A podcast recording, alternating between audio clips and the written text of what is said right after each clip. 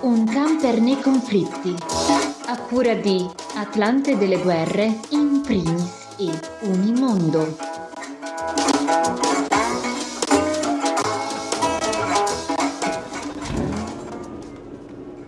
Benvenuto e benvenuto a Un camper nei conflitti realizzato in una collaborazione di associazioni Atlante delle guerre e dei conflitti e Unimondo, un podcast settimanale che si pone l'idea di raccontare cosa accade nel mondo con approfondimenti dedicati alle notizie di esteri che spesso sono trascurate nei grandi media internazionali.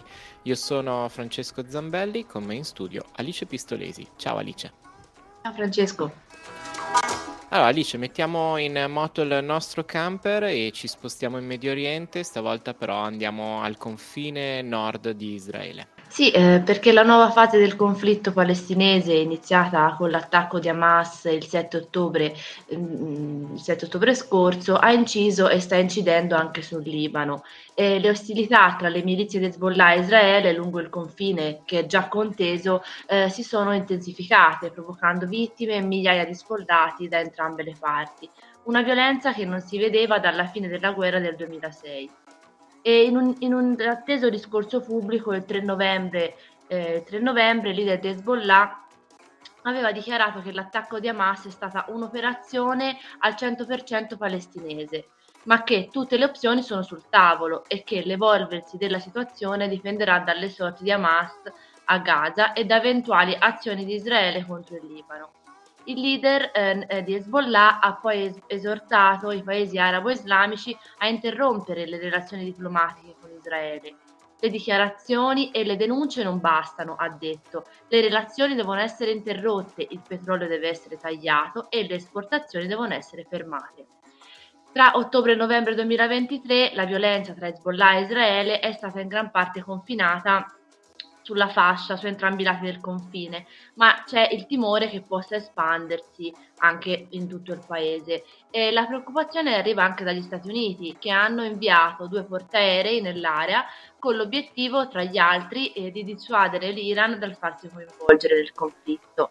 L'11 novembre il leader di Hezbollah ha dichiarato che il fronte libanese rimarrà attivo mentre il primo ministro israeliano Benjamin Netanyahu ha risposto che al fuoco si risponderà con un fuoco molto più forte. Non dovrebbero metterci alla prova perché abbiamo mostrato solo un po' della nostra forza. Quindi uno scenario davvero davvero complicato. Ecco, Alice, puoi darci delle informazioni su che cos'è il Libano oggi? La potenziale ripresa di un conflitto eh, si inserirebbe in un quadro politico-economico già disastroso per il Libano. E dal 2019 a oggi il PIL del paese si è contratto per circa il 40%. Il debito pubblico ha raggiunto livelli mai visti prima, si stima circa il 280% del PIL, mentre la valuta nazionale, la lira, ha perso il 98% del suo valore e nel giugno 2023 l'inflazione ha toccato la cifra record, l'inflazione alimentare ha raggiunto la cifra record del 280%. E alla crisi economica si aggiunge poi quella politica. Le tensioni tra Hezbollah e le forze libanesi sono infatti sfociate nel corso del 2023 in episodi di aperta conflittualità che secondo gli osservatori confermano la polarizzazione la, e la forte tensione interna che il Libano sta vivendo. A questo scenario si sommano gli scontri avvenuti tra la fine di luglio e l'inizio di agosto di quest'anno in uno dei campi profughi palestinesi, dove si sono affrontate fazioni legate al Fatah, il partito del, del presidente palestinese Abu Mazen, e quelle dei gruppi locali vicini ad Hamas e Hezbollah. Le violenze, nel più grande dei 12 campi istituiti in Libano dopo la creazione di Israele, ha portato a 11 morti e decine di feriti. Grazie Alice Pistolesi, riprendiamo il nostro camper, spostiamoci virtualmente in Asia. L'ultimo rapporto dell'Ufficio ONU per gli affari umanitari stima che il nuovo fronte del conflitto birmano nel nord dello stato di Shan ha provocato dal 26 ottobre scorso circa 50.000 sfollati, che si aggiungono agli oltre 2 milioni a livello nazionale. Il rapporto di venerdì scorso potrebbe sembrare l'ordinario aggiornamento di un conflitto, ma in realtà racconta di un recente punto di svolta in continuo divenire, nello scontro tra i golpisti e le variegate e spesso disomogenee forze che vi si oppongono. Un'accelerazione eh, che indica un cambio di passo nella strategia della resistenza e un punto a favore dell'unità, per quanto complessa, dei vari segmenti birmani che si oppongono al regime. Infine Alice, torniamo a parcheggiare a casa nostra in Italia. La riduzione dell'accesso allo spazio dell'azione umanitaria nei paesi colpiti dalle crisi o dai conflitti ha un esempio tristemente evidente nelle vicende che tutti i giorni attraversano Gaza da oltre un mese. Questo è uno dei temi su cui si è concentrato il congresso umanitario organizzato il 10 novembre da Intersos a Roma, nella sala della Promoteca del Campidoglio. L'obiettivo dell'incontro era quello di riflettere sulle sfide del presente e sui cambiamenti del sistema umanitario, a partire dalla convinzione che negli ultimi decenni la gestione degli aiuti umanitari è diventata sempre più complessa. Grazie mille ad Alice Pistolesi, il camper nei conflitti termina qui, lasciamo la linea ad Amedeo Rossi per la sua rubrica dedicata alla Palestina.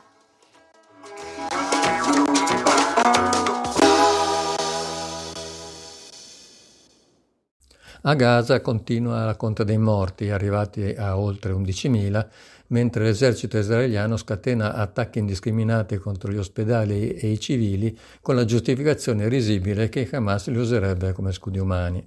Tuttavia politici e opinionisti occidentali si guardano bene dall'usare nei confronti di Israele gli epiteti riservati all'attacco di Hamas o alla guerra della Russia contro l'Ucraina. I nostri mezzi di informazione insistono nel ricordare che le cifre dei morti vengono da fonti di Hamas, quindi non attendibili. Eppure persino un'alta funzionaria del Dipartimento di Stato USA ha affermato che il numero di morti palestinesi a Gaza probabilmente è superiore a quanto dichiarato dal Ministero della Sanità palestinese.